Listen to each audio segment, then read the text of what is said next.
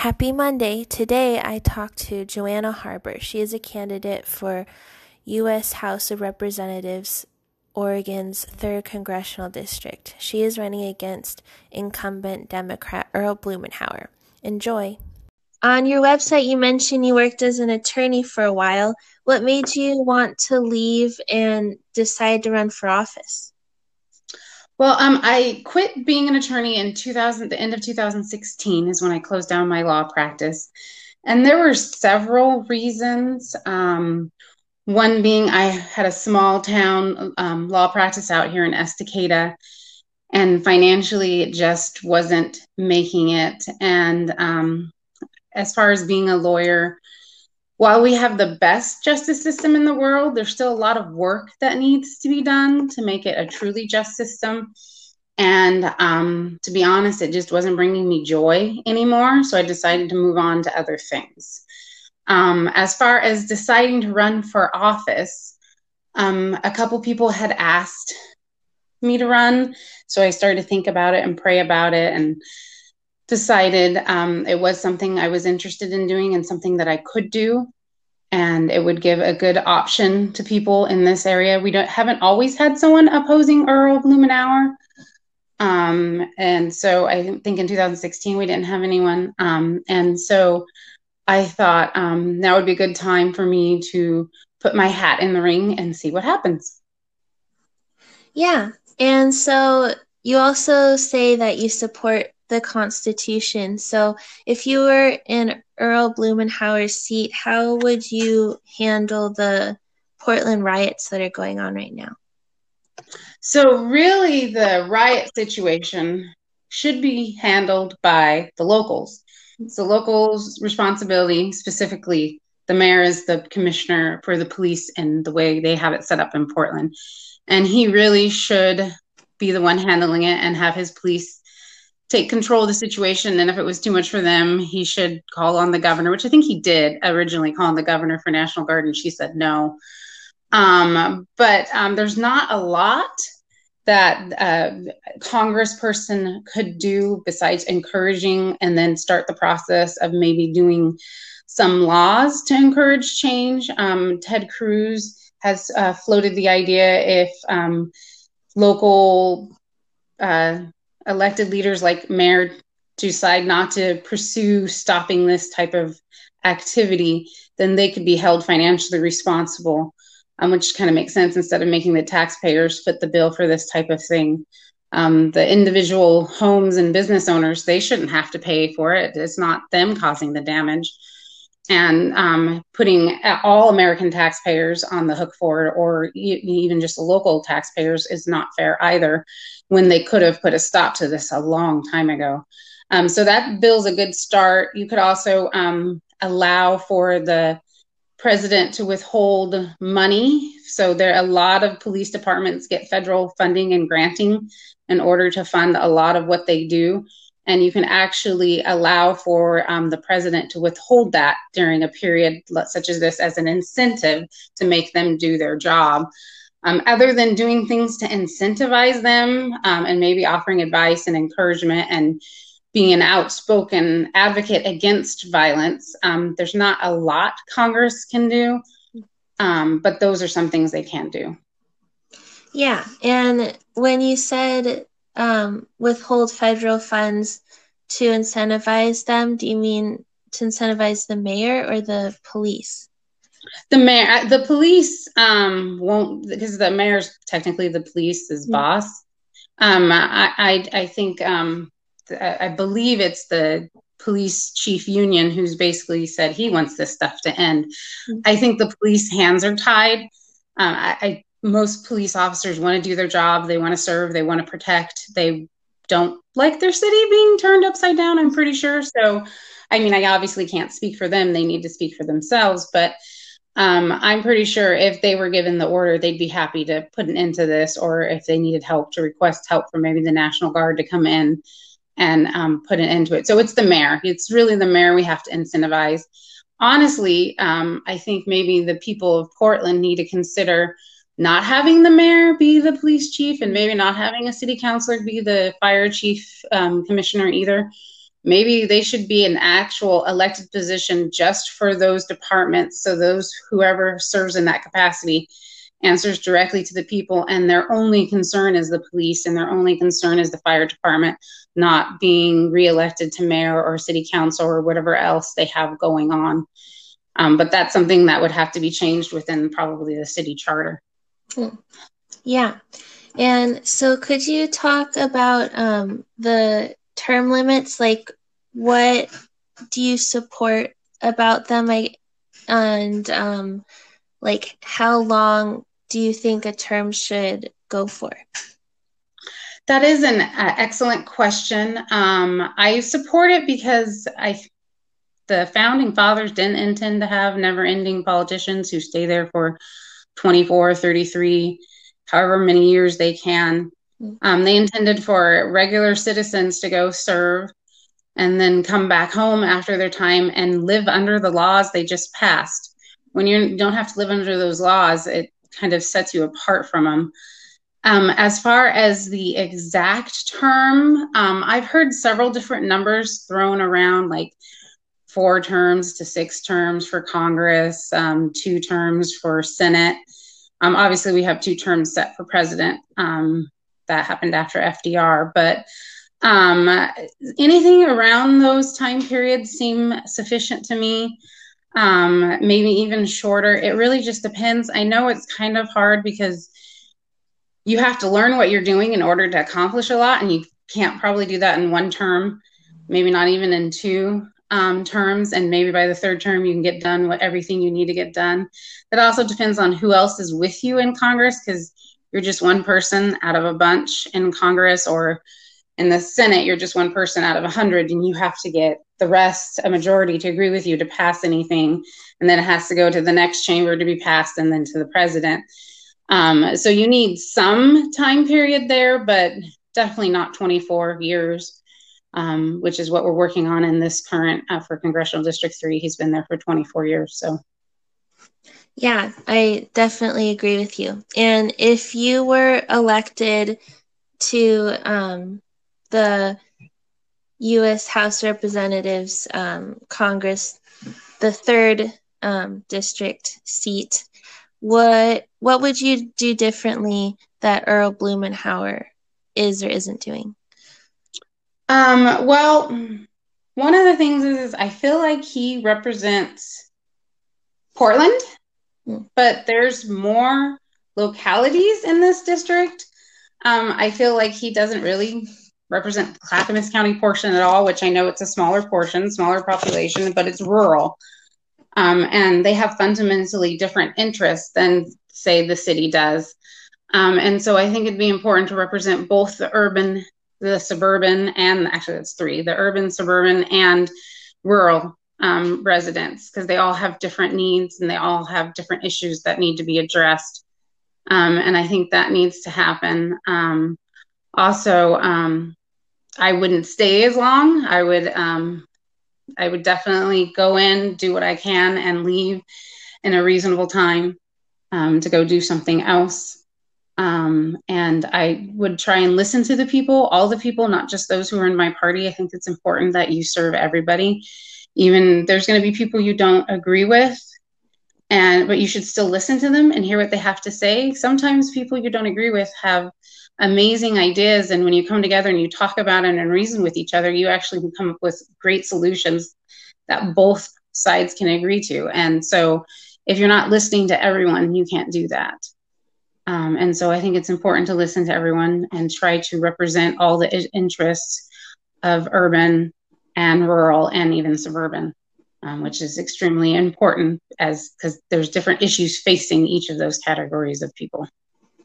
Yeah, and so another um, topic you um, listed that you support is the right to work. Um, what do you mean by that, and how will you support the right to work? Basically, I believe the right to work is you ha- have the ability to work, you should be able to work. You shouldn't have to be forced to join a union in order to do a job. Um, and especially if that union is fundamentally opposed to your beliefs and yet they donate to causes with your funds. Uh, of course, funds from everybody, but your funds go to causes you disagree with, and you're forced to join them in order to work in a certain field. Um, I disagree with that. Um, I think people shouldn't be forced to fund opinions or ideas they don't agree with.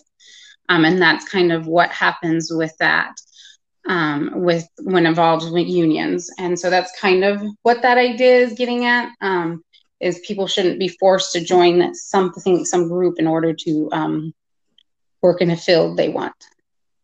Yeah. And speaking of spending taxpayer money or union um, dues, how would you repair Social Security? So, that is actually a very interesting one. Um, there are several ideas out there. Um, I think it really needs to get a group who can come together, who's really good at math, um, and figure out what is the best approach because there's so many ideas from privatizing it. Um, there's um, some some good ideas and maybe it's not some lots of ideas out there some are good and some may not be good but really you have to sit down and figure out the math of everything because the number of people we have who's on it now versus the number of people who's going to be on it who's paying into it and all that stuff it really needs to be um, figured out in a way that's fair to everyone because um, we don't want to create a system where anyone's going to be left out. They use the term entitlement, but the thing is, is it's really an earned benefit because everybody has paid into the system, um, or at least everyone who receives it should have paid into it. Um, and I think part of the problem um, is making sure that it's not being taken advantage of um, with regard to um, anyone on the disability side, with regards to illegals trying to tap into a system um, and that type of thing. We also need to get rid of um, fraud. Um, and a lot of the problems came because it was supposed to be a trust that was not touched or used for other things. And I forget what years it was, but at some point, um, the Congress decided, oh no, here's some money, let's use it. Um, Congress has a bad habit of spending money um, constantly and not thinking about the outcomes. So um, it's there's going to be some hard choices that will need to be made, but the it shouldn't harm people who are currently on the system or close to being on the system. Um, and um, really, people who've been paying into it for years shouldn't be harmed either. But the, we will probably end up having to make some difficult choices and um, things that may not sound good on the surface.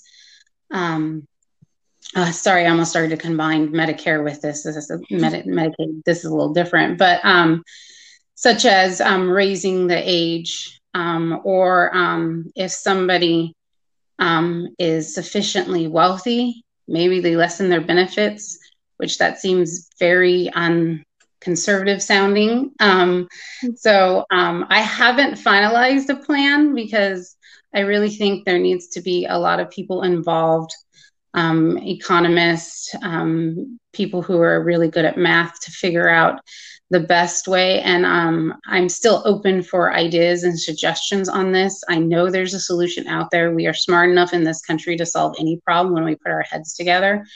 And that's kind of um, why I'm for Social Security repair. It needs to be repaired.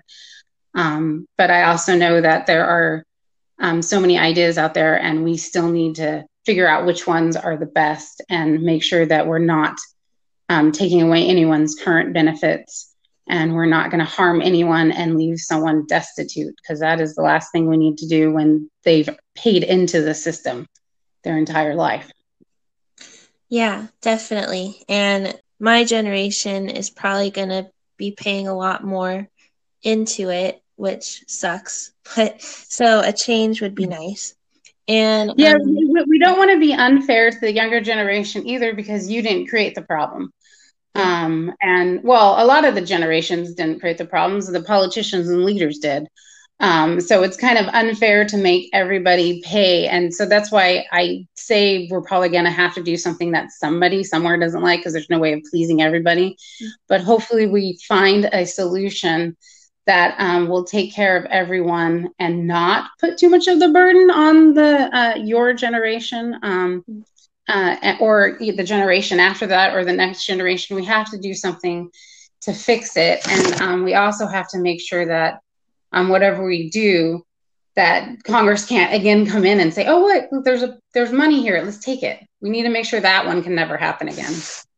Yeah, for sure. And so, could you explain um, your campaign finance reform ideas? What do you support um, changing in the campaign finance? Yeah, so um, a lot of people find the campaign finance laws to be confusing um, because they're told that, um, uh, talking federally, um, they're told that you can give uh, as an individual total of uh, 2,800, but then they hear, um, I think, what was it? The one last one that someone said was that in the 2018 governor's race, um, Phil Knight gave million dollars to Knute Buehler. Now, I don't know if that's true or not. I'm just saying that was something that I recently heard. And you're like, well, wait, how did he get around that maximum amount? And so we definitely need transparency as the number one thing. Any time anyone takes in any money or gets any assistance, we need to know where it's coming from so that we know who is financing or behind somebody. So in that case, there apparently is transparency if that's true, but there's not transparency in how that money was able to get to that individual, uh, probably through, I think, a PAC. Um, so, what we need to do is make sure that we understand where the money is coming from, where the money is going, and make it easier for people to find this information about the candidates and how they're raising the money, how they're spending it, um, and where it's coming from. A lot of it, I think, has to do with because there is the caps on what individuals can do. I think a lot of it has to do with um, PACs and their associations with candidates, and a lot of that is murky. But we do also have to make sure we're not running afoul of the Constitution either, because we do have, um, you know, the freedom of speech, the freedom of assembly, and things like that. So we also want to make sure we're not going to run into violating those issues, but we do we can work on transparency and, and, and accountability. Yeah. So going forward to more of the issues and legislations you um, listed on your website, how are you going to combat combat sex and human trafficking? So that is actually um, an interesting one because uh, I don't know uh, the Wayfair thing. I think has brought that kind of to the the forefront um, and made it a little more um, in people's minds. Um, it is a huge issue and it's kind of a hard one.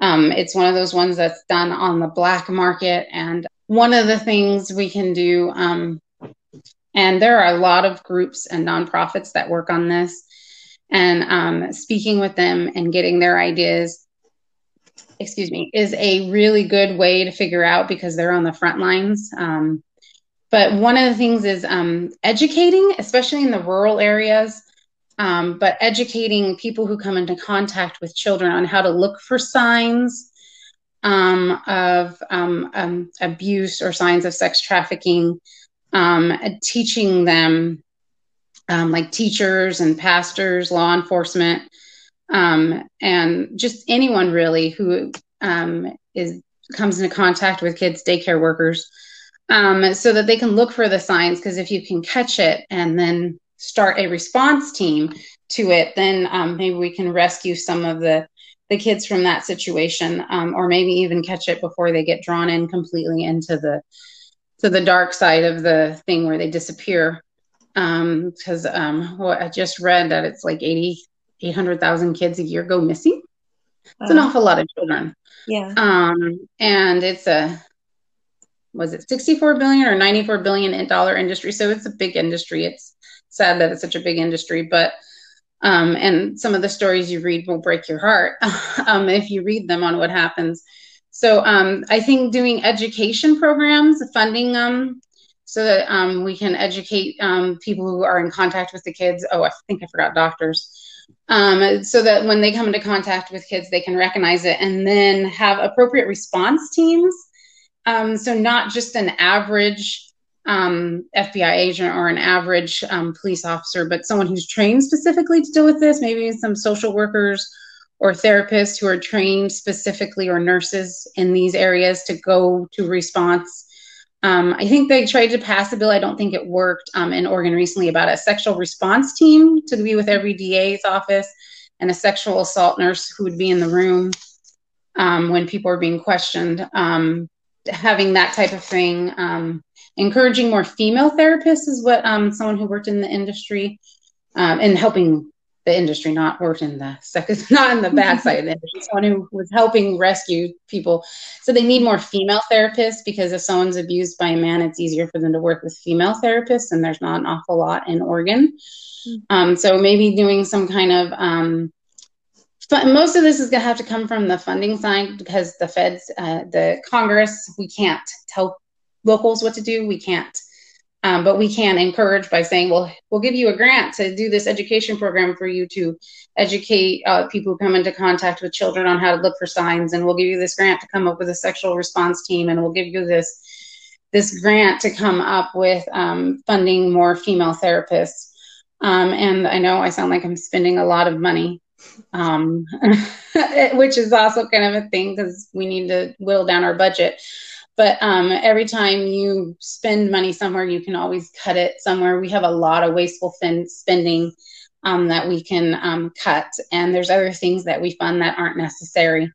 Um, and um, I, I think if we were to go line item by line item on the budget, there's a lot we could cut mm-hmm. in order to cover paying for some of these things.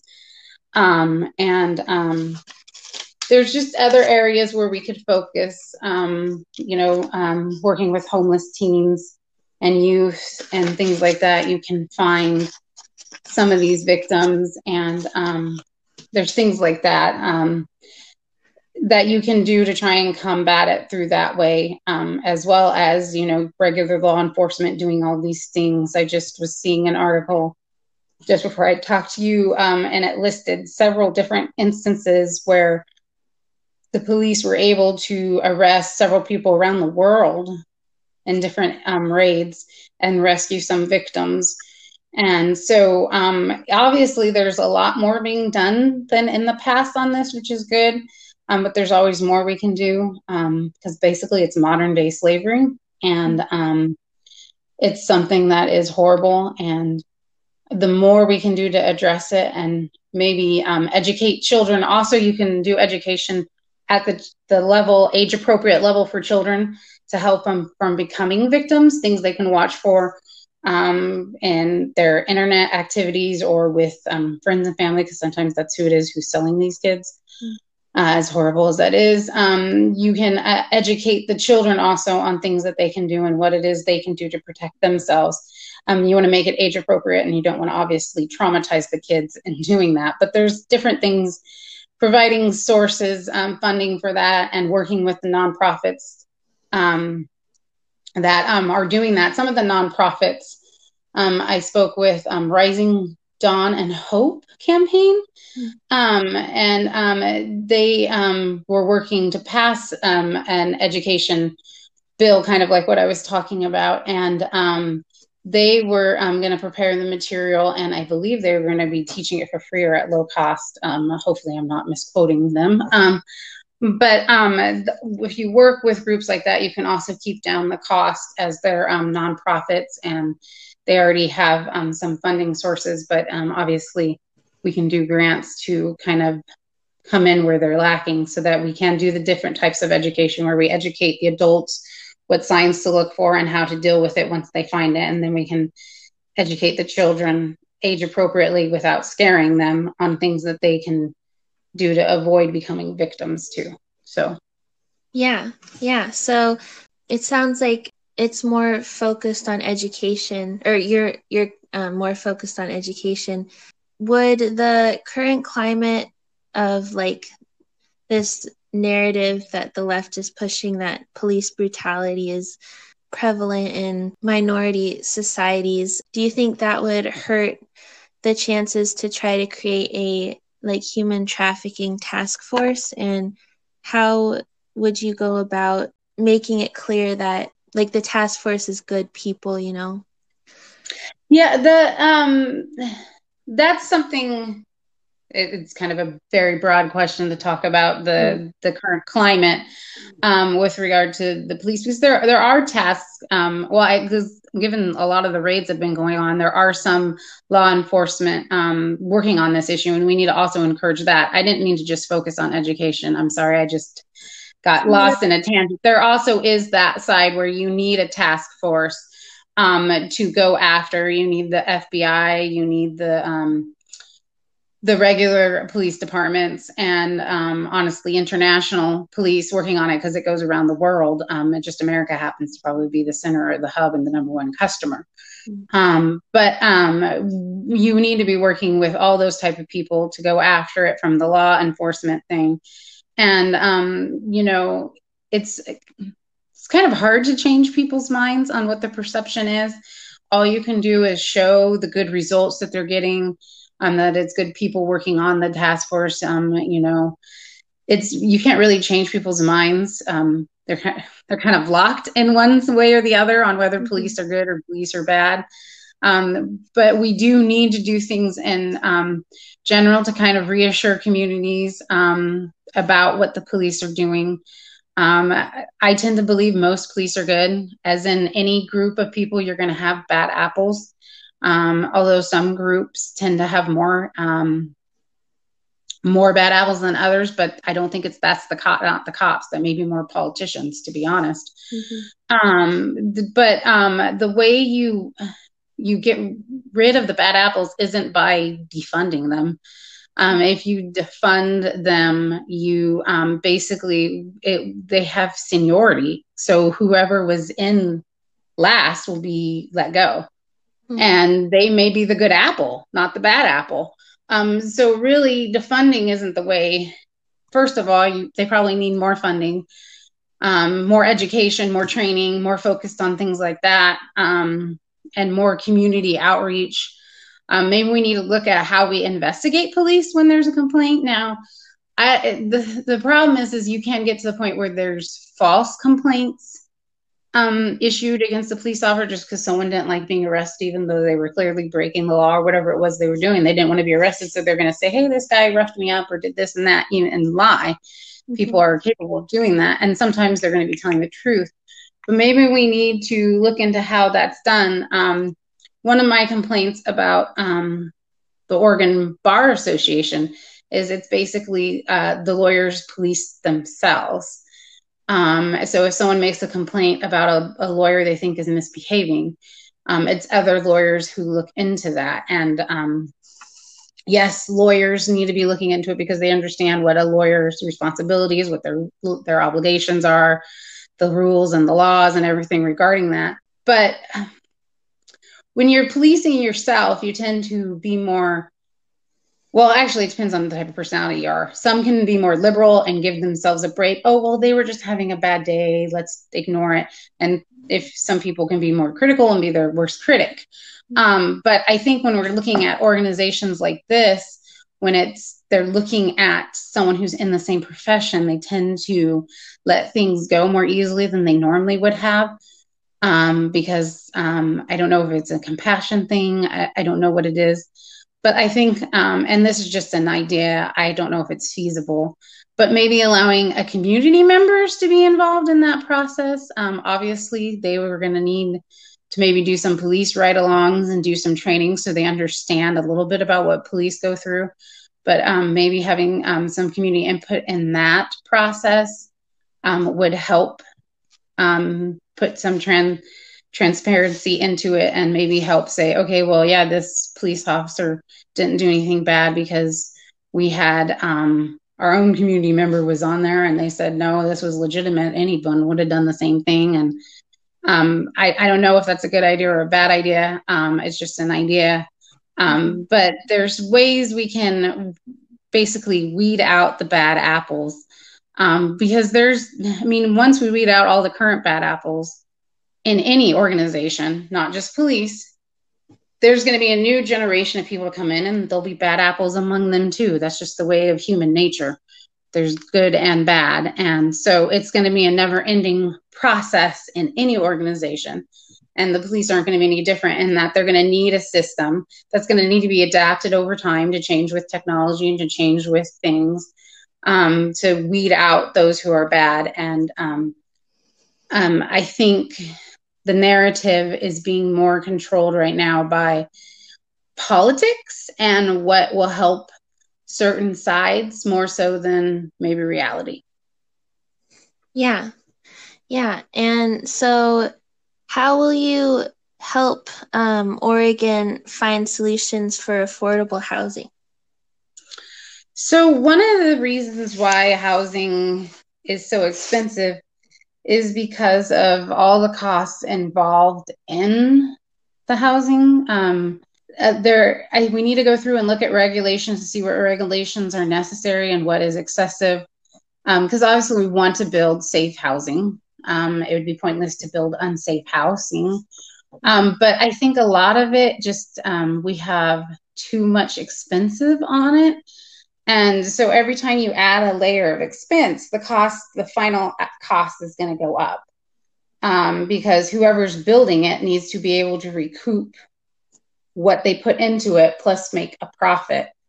So going through and weeding out the regulation that isn't necessary for safety and isn't necessary for um, making sure that the building is going to withstand our climate, our weather, our potential for earthquakes or whatever that type of stuff is um, or requiring um, products that um, because some regulations I think are just put in to benefit the regulator, whoever put in the regulations to benefit their buddy who works in a certain industry and that person will profit off of.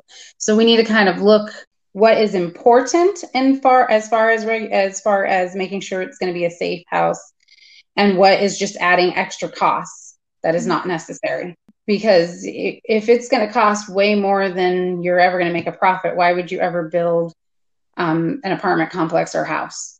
Um, and so that's one of the things that we can do um, for um, making housing um, more affordable at the local level. Yeah. And could you give an example of a regulation that would benefit like a certain person? Well, I'm trying to think of a specific one. Um, like with um, electricity, you have to have a certain type of circuit breaker um, at a certain um, level, and um, it used to be a different way, and now it's this way. And um, it's very possible that whoever makes that new particular circuit breaker was a lobbyist or campaign donor, and so with that new rule, they're going to benefit from it as opposed to the uh, old way of doing it. Mm, right. So just try to get government and regulations out as much as possible so that yeah, um, market can just yeah. Yeah, the free market is always better. Um, went to lower cost. I mean, if you look at um, the more regulations, the more anything goes up in cost. And um, you know, honestly, it just needs to be looked through to see. Um, there's other things that raise the cost um, other than building regulations. There's regulations on what landlords can and can't do. Um, that also causes landlords to have to go pay for an attorney. And if they have to pay for an attorney or they have to pay for extra insurance on something, they're going to pass that cost on to the renter. Um, so there's other types of um, things that can be looked at other than just building. That's just one of them. Yeah, and so, speaking of housing, how will you help Oregon with its homelessness issue? So, homeless is a big issue and um, it's an individualized issue. Each person who is homeless has their own stories, their own reason, um, and their own um, way they got there. Um, there's um, all kinds of different stories that from um, someone who got there because of drug addiction or alcohol addiction. Um, there are veterans who are homeless because of maybe PTSD. Um, there are people homeless because uh, they, um, the, when the market crashed or something, they lost everything, or um, medical bills, bankrupt. There's all kinds of different reasons that lead someone to be homeless. So it's really, you really need um, local nonprofit groups and local people who understand the various reasons that cause homelessness to go in and find and meet each individual homeless person at their level and see if they want help to see if they if maybe they got into a rehab program they could get better or maybe if they just got job training assistance they could get a job and then move into um, housing and all kinds of different things there might be some people who are homeless simply because they want to be um, and you can't force them you can't force them to do what you want but you maybe can limit where it is that they can be homeless. Like you can't be homeless on someone's front yard, that type of thing. Um, but there's also a mental health component, and Oregon does not have a lot of mental um, health um, help. Um, and so maybe incentivizing that with um, money seems to be the number way number one way Congress can do things, either by offering it or by taking it away. It's like the carrot and the stick. um, but I did hear that at one point a I don't know if it was a nonprofit or for profit, but it was non-union group wanted to put a mental hospital, I believe, in Wilsonville. Mm-hmm. And in order to do that, they had to get um, some sort of certificate from the governor, and she refused to do it um, and the person I heard this from believed the only reason why was because it was no, non union jobs. Um, and there's not a lot of, I don't know, um, mental health hospitals, mental health facilities. There's not a lot out there for people. And that is one of the, probably the biggest problems um, is there's not a lot of help for mental health issues. And so I think um, if the state got rid of um, something that allowed a governor to decide something solely for a political reason to help a group who donates to her, as opposed to what the needs of that particular community are. Like, what did the people of Wilsonville want? I think would have been a better question. Um, and so um, maybe incentivizing the government to get rid of unnecessary rules and regulations or certificates so that there can be more um, mental health providers so that once you find out that the person who is homeless it's because they have a mental health issue they can then go to a, a facility or go see a therapist and get the help they need to get back on track to um, being um, not homeless. It's important that you deal with it on the individual level but you have to have the resources to handle once you find out what the individual reason are. If you don't have the job training and the reason why the person isn't working anymore was because they're job went away and they don't know how to do anything else that anyone wants, you're not going to be able to help that person. So you need to have the resources available. And so, for as far as being a congressperson, the majority of what we get to do is try to convince or incentivize the states um, and local governments to do these things. And the way we do that is with either the carrot or the stick. We either offer them money or we we say, well, if you're not going to do what you're supposed to do, we'll take away your money or not your money. We'll take away the federal government's money and give it to those who will do what we, who will do what we need done. So, yeah, and a lot of the homeless are on the streets, like you said, because they want to be, because that's where the drugs are. So, have you thought about how to fix Oregon's drug distribution problem? I actually have not thought about that one. Um, I would be open to suggestions. Um, a lot of that has to really be done again at the local level. Mm-hmm. Um, I'm more of, um, I believe states should really decide because each state, even each county, knows what's better for them and their residents than a bureaucrat or a politician back in Washington, D.C. Mm-hmm. Now, I am the local representative for the district, so I can speak for CD3 if I get elected. And so I could go back with what see people in CD3 say, okay, this is what we need in Multnomah, this is what we need in Clackamas, and we're different. We need different things because we're different counties, and this will help us, and this will help us. And then I can take that back, put it into a bill, and um, hopefully get that type of thing through the rest of the Congress and onto the Senate and the president. Like I said, it's a process. Mm-hmm. Um, but I really don't want to necessarily do a top down control thing to where it's the federal government who comes in and says, this is what you have to do here in the town of Estacada or in the city of Portland. You have to do what we say because we know best. Because I don't think that's the way it works. I think who knows best is the people on the ground in that particular city. Yeah, yeah, I think you're right. And so going back to um, when you're talking about you being a, an attorney, you talked about how the justice system, we have the best justice system in the world.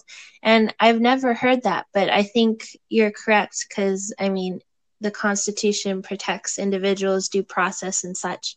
But um, there are obviously issues, and on your website, you talk about correcting the issues with the justice system. Could you talk more about that? So um, the president did um, some of that with the First Step um, Act, and I think there's going to be a second step. I'm mm-hmm. sorry, that sound kind of felt like a joke, but I believe they are working on the second step. Um, the problem is it's always going to be an ever evolving situation because sometimes when you correct something, it tends to go too far, and then you have to go back the other way. Mm-hmm. Um, but some of the justice system problems um, simply can just be by the fact that one of the ones that drove me nuts was a biased judge. Mm-hmm. Um, and then um, usually a biased judge goes unchecked because people don't have the money to appeal that um, judge. And um, if the judge gets the facts wrong, gets everything wrong, and then you just don't have the time or the money or don't want to hassle with it, you're like, whatever, we'll just settle and be done with it. Um, or I'll just pay the whatever in the civil case or uh, in the criminal case, if you don't have the way to appeal it, then you're kind of stuck and you're going off to jail. Mm-hmm. Um, and so um, dealing with biased judges is kind of a, a, hard one here in the state of Oregon. Our judges are supposed to be elected, but that's not usually what happens unless there's a brand new judge position that has no current judge in it, then there'll be a runoff. There's a multiple reasons why. One reason is if you are a lawyer, why would you go against a current sitting judge and have all the other judges be mad at you every time you go before them? Mm-hmm. Um, I believe that was one of the reasons why other lawyers don't run to be a judge, and the judge usually goes unopposed. Most people, when they go to vote, don't know who they're voting for, what that judge does. They don't know anything. They just see they're the incumbent and they vote for him. Um, but most of the time, the judges get appointed, and they get appointed by the governor. The governor sets up a board and um, of people who will then go through people who apply to replace the judge who retired, passed away, or whatever reason why the judge left midterm. And um, they usually do leave midterm so that the governor can appoint the next person. Or there is an age limit, but usually if there's an age limit, you get to have an open election. And that's when you get two people running against each other, which I would prefer. Um, so some of the ways is we need more accountability and transparency. So we need some kind of system that lets people know what that judge has been doing during their last term, so that um, when they're running for reelection, you know kind of how they rule on certain cases and what they do. Um, I know some counties judges are specific; they're just a criminal judge, they're just a, a divorce judge or whatever. But in Clackamas County, it was small that that's where i practiced mostly. It was small and they just the judges did all kinds of cases.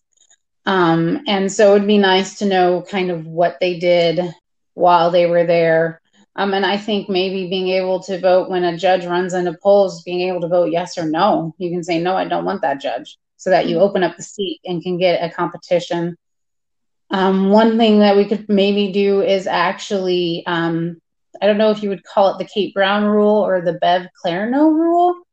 Um, when um, Dennis Richardson unfortunately passed away, um, Governor Kate Brown um, said she would appoint a Republican to replace him as Secretary of State, but that Republican has to promise not to run in the next election. Mm-hmm. So if you could write, we could easily write that into the um, Constitution I mean, not easily, you'd have to do the petition process, but we could get the people to vote on it and actually add that for judges. So if the governor has to appoint because a judge retires, we would say whoever she appoints will be just for the rest of that term and they can't run for the election. So there's no incumbent running in that seat. Mm-hmm. And so that would leave it an open seat for anyone who wanted to run so that whoever was going to run wouldn't be running against an incumbent. So they wouldn't have to worry about fears of reprisals or whatever it is that prevents people from running against, because um, it's very rare for us to ever have someone run against a sitting judge. And that would then open it up for us to be an election, and then we can vet that new judge and find out about them before we put them, before we, the people who vote for them, put them on the seat. and this I'm going off on a tangent that really has nothing to do with being a congressperson, but um, it has to do with fixing the justice system, which was the question. So, um, but those are some ideas to deal with um, bias judging, which I think is um, a problem. Just like any profession, you have those um, bad apples, and that's one, some of those ideas I said are ways you could deal with the bad apples when they happen to be judges. Hmm. Yeah, I think that's a good idea. The Kate Brown or Bev Clarno rule. I think um, not having an incumbent judge that has only been there for like half a term. Yeah. That idea. was appointed and not elected by the people. Yeah. Yeah. Yeah. Um, yeah. And so my last question is to talk about repealing and replacing Obamacare. Um, could you talk about how you would still protect coverage for those with pre existing conditions? Well, basically, you would just write that into the new law. You would say that um, you can't deny someone with pre-existing condition um, when you're doing a policy. That can't be one of the reasons why you deny them. Um, you would need to write. You could write that into the law, which um, was written into the Obamacare law, along with a bunch of other stuff that was not good. Um, one of the the big problems with with healthcare is we have too many people involved in it where it's really not just coming down to the doctor and the patient anymore it's um, I, I, just saw a group of doctors speaking um, earlier today and one of them had said that a pharmacist could actually stop a patient from pre- filling a prescription the doctor prescribed if it's that um, medicine uh, hydrox the one i'm sorry i have a hard time pronouncing it the one that um, the president said was good for fighting um, oh. COVID 19, mm-hmm. and everyone threw a fit because he said that, and suddenly now it's not good. So a lot of the governors had wrote laws restricting patients' access to it. And one of the ways is, they allowed the pharmacist to say, well, even if the doctor said that it's okay for this patient, the side effects won't harm this patient, or it's worth the risk because of what the patient could die from COVID. Um, the pharmacist could actually stop and interfere with that.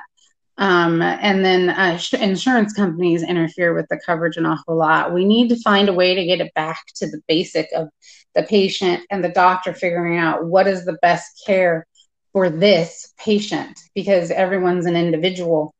Um, and so we need this is again where you, need less regulations, but not completely none. Because if you do completely none, you, you'll get to the situation where you're like, oh well you were covered when you worked over there but you were out of work for two months so now we're not going to cover you because you have diabetes or you mm-hmm. have a thyroid condition or heart condition or whatever it is the person has um, and um, so that is one so that's kind of why i always put it there that's one we need to protect people with pre because um, a lot of people have some condition or another in this country and I think they can even um, consider um, being overweight um, a mm-hmm. pre-existing condition for denial. Um, I, at least I think it used to be. I mean, obviously not under Obamacare. Um, Obamacare supposedly did away with that. So, um, but that's uh, you know, lots of people have that. So my point is putting that there is to reassure people that we want to make sure that that's not a reason why you're not having health insurance. Now, if someone doesn't want to have health insurance, I don't think we should force it on them. Hmm. Um, but they also need to understand that if they end up needing it and they go in and get care, the taxpayer shouldn't also pay for them deciding not to have something either. Um, so that's why um, it would be important for someone to have some form of health insurance because you don't want to end up going bankrupt because you got like a 18,000 um, hospital bill just for being in the ER for three hours. Um, so we need to look at medical costs too, not just in um, health insurance. Also, um, medical costs seem to keep going up and up, and so that needs to look in to see what causes that to increase and what we can do. Because um, I was just thinking of a three-hour hospital bill costing 18,000 seems really high. Mm-hmm. Um, but I have seen that type of bill before. so um, but yeah, opening up markets across state lines is an idea um, that always sounds good. Um, basically, less restrictions and more free market ideas, I think, are what will help save Um, healthcare, I am fundamentally opposed to the government ever taking it over because I can't think of one thing the government runs effectively, effectively the federal government. I can't think of anything. I mean, before President Trump came on and did some bills to help with the the VA, look at how horrible veterans care was. Mm-hmm. I mean, veterans were literally dying before they were even to able to get in to see um, doctors. A cancer that was treatable suddenly became terminal, mm-hmm. or not suddenly, over time because of bad care. Um, they don't even run the post office well, which is just delivering the mail. Mm-hmm. So, um, they having the government in charge of care would lead to the government deciding who should be treated and who shouldn't. Like, oh, well, you're 95 years old, you've had a good life, we're not going to give you your chemotherapy. Mm-hmm. Um, but you're 30 years old and we still need you to go work and pay our taxes, so we're going to take care of you. I mean, it could get really bad having the government decide whose life is important or what medicine can be treated and how and why. Um, the government just does not do good with much. And so I think having them involved and deciding our healthcare decisions just yeah i don't want them i don't know about you but i don't want them involved in my healthcare at all. Yeah i agree. And that's a good place to stop. Um, that's the end of my questions. Are there any is there anything else you want to say? Um, yeah, um, I appreciate you um, taking the time to do this interview and giving me um, a lot of time to talk. Um, I appreciate that. And like I said, I'm open to ideas. So if you have an idea on what you think um, term limit should be or any of these other topics, I'd love to hear from you or any of your listeners. Uh, I my website is um, Joanna dot com. Um, that's J O A N N A, the number four Oregon dot com. Um, and um, I'd appreciate people's input. Um, anyone who can afford a donation, it's going to be a very difficult battle. Um, he has lots of money in his reserve and the ability to earn more millions more if he wanted to. Um, so I appreciate all the help I can get. It is an uphill battle, and um, I would not have done this race if I didn't think I could do the job and do a good job. Um, I have always been interested in politics and I am, can read through bills and understand them. Um, and I know I can represent this district and do some good for it and make some much needed changes. I just need the chance to do it. We hope you enjoyed the episode. Please share and like us on Facebook and Instagram. And please consider donating by visiting our website listed in our podcast bio.